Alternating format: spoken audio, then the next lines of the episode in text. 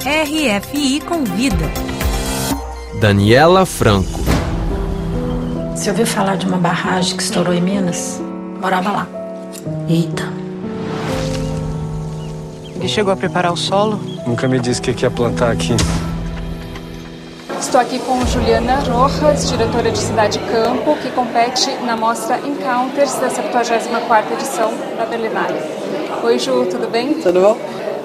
Cidade Campo são duas histórias de imigração, uh, de perdas também, né, da casa, do pai, uh, conduzido pelas relações de duas duplas de mulheres. Uh, eu queria que você me falasse de onde é que partiu a ideia de filmar esse filme e se desde o começo você já tinha essa intenção de fazer dois filmes em um. Uhum.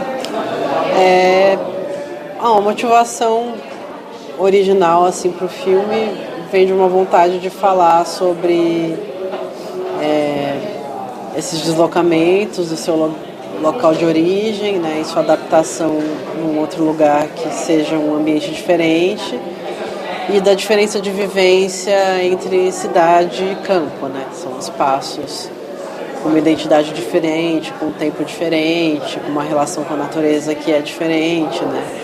E aí eu sempre pensei é, em construir o um filme com duas histórias que não se conectassem, né? Que fossem com personagens distintos em lugares distintos mas que eu pudesse mostrar as duas perspectivas, né, de quem sai do campo para a cidade e quem vai da cidade para o campo, né, e sempre pensando de um campo estar tá no final como se fosse um regresso também à nossa origem, à nossa ancestralidade, né.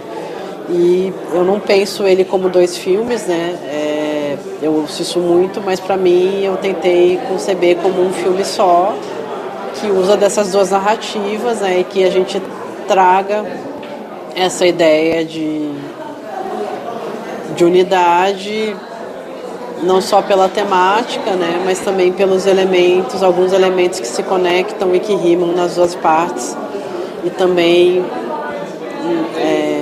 na construção da dramaturgia da estética de construir uma progressão para a gente sentir mais orgânico a transição de uma parte para outra, né. É um filme bem feminino que mostra a força da mulher. Uh, e outro longa em competição aqui na Berlinale, o Betânia, do Marcelo Bota, também conta a história de uma protagonista muito forte, muito poderosa. Uh, coincidência ou não, a Berlinale nesse ano uh, tem vários filmes que falam de justamente da força da mulher, da maternidade. o Marcelo Bota tem toda uma teoria sobre isso. Uh, eu queria saber se você se sente em sintonia com o festival. Olha, isso eu não posso sinceramente opinar muito, porque eu não tive tempo de assistir ainda a seleção, né? É, mas eu acho que tem temáticas que estão em sintonia com filmes é, de diferentes locais do mundo, né? Que são relações de trabalho, é, a presença da mulher e da, sei lá, dos afetos de, das personagens femininas é, e também essa relação de, com a natureza, né, de falar sobre também é, questões climáticas, né, disso tá colocado em vários filmes, né, e também processos de, de luto, né, de você processar luto e recomeço de vida, né, eu sinto que são elementos que têm a ver com o tempo que a gente está vivendo, né? E eles acabam sendo representados na tela.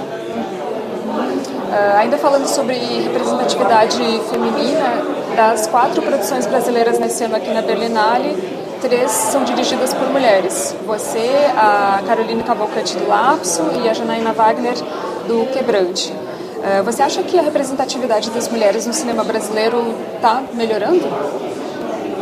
É, eu acho que sim, né? A gente está ocupando mais espaços, principalmente num contexto de cinema mais alternativo né, e autoral, mas ainda é um meio muito dominado por homens, homens brancos, né, principalmente no acesso à longa-metragem, né, quando a gente, nos curtas a gente vê que tem muita produção é, mais diversa, né, de é, de outros olhares, né, de, de outros gêneros, outras identidades e de, de outras raças, mas no acesso à longometragem isso ainda é muito restrito, né, ilimitado.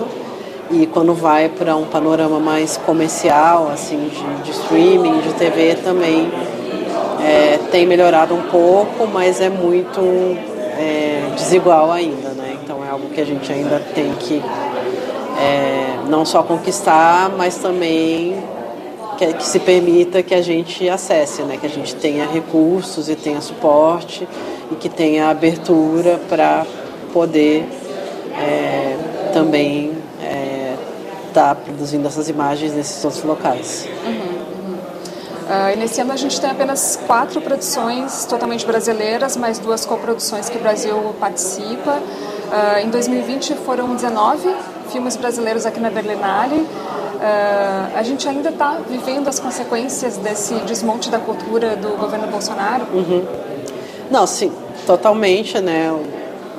Essa disparidade né, de presença de cinema brasileiro é, nos festivais é totalmente reflexo disso, né? Porque a gente passou por um período desde o, o golpe contra Dilma, era Temer e depois o governo Bolsonaro, em que foi tendo primeiro um escassamento, é, uma diminuição né, dos recursos públicos e depois um desmonte mesmo, né, de desmontar o próprio Ministério da Cultura, é, foi, foi extinto, né, várias, várias ações para é, desmantelar a produção cultural e particularmente o cinema, né?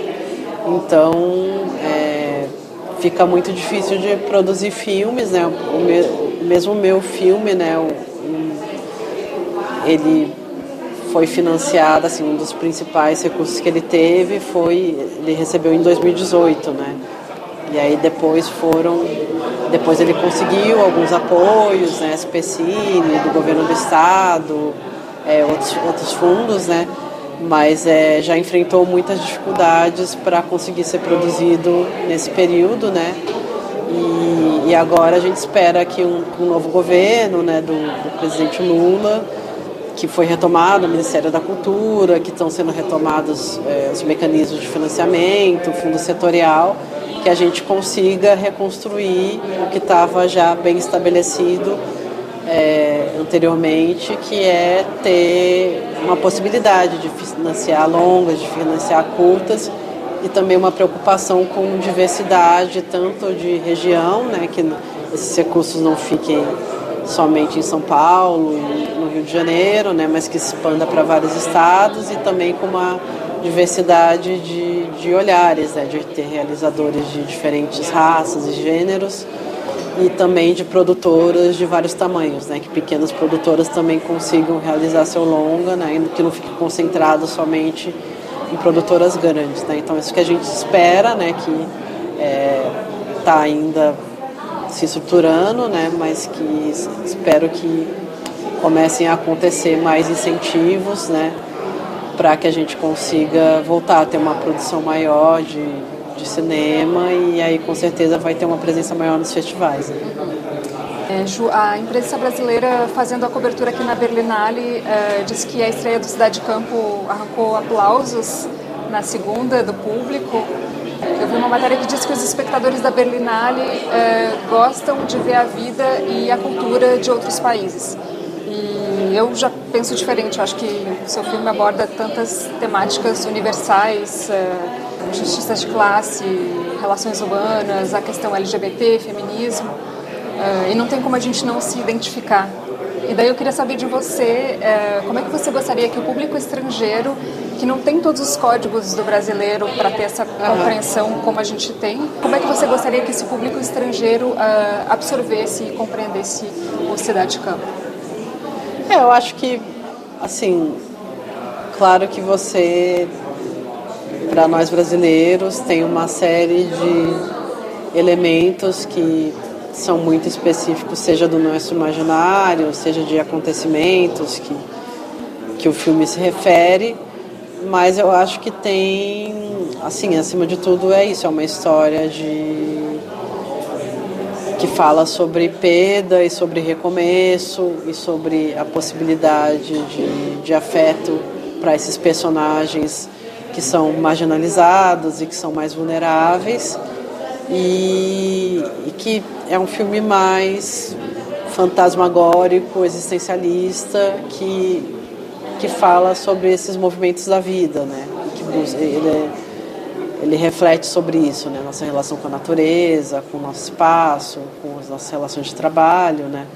Então acho que é se, se entregar para isso e para o fluxo do filme, né? Porque não é um filme convencional, né? É um filme que ele navega por diferentes gêneros e diferentes tons narrativos, né? E diferentes personagens. E só acho que é isso, assistir é, de coração aberto para se conectar com essas personagens. É uma última pergunta de uma fã de filme de horror. uh, o sobrenatural continua marcando a tua obra. Uh, você acha que esse gênero segue em falta no cinema brasileiro e você pretende continuar liderando esse estilo entre os cineastas da nova geração? É, eu acho que assim, o gênero fantástico, particularmente o horror, é, embora principalmente o fantástico esteja cada vez mais presente né, no, no cinema, no audiovisual em geral, é, o horror ainda sei lá, sofre muito preconceito, né? Tem muita gente que não gosta mesmo de cinema de horror e outras pessoas consideram um gênero menor, né? Então acho que ainda falta espaço, né?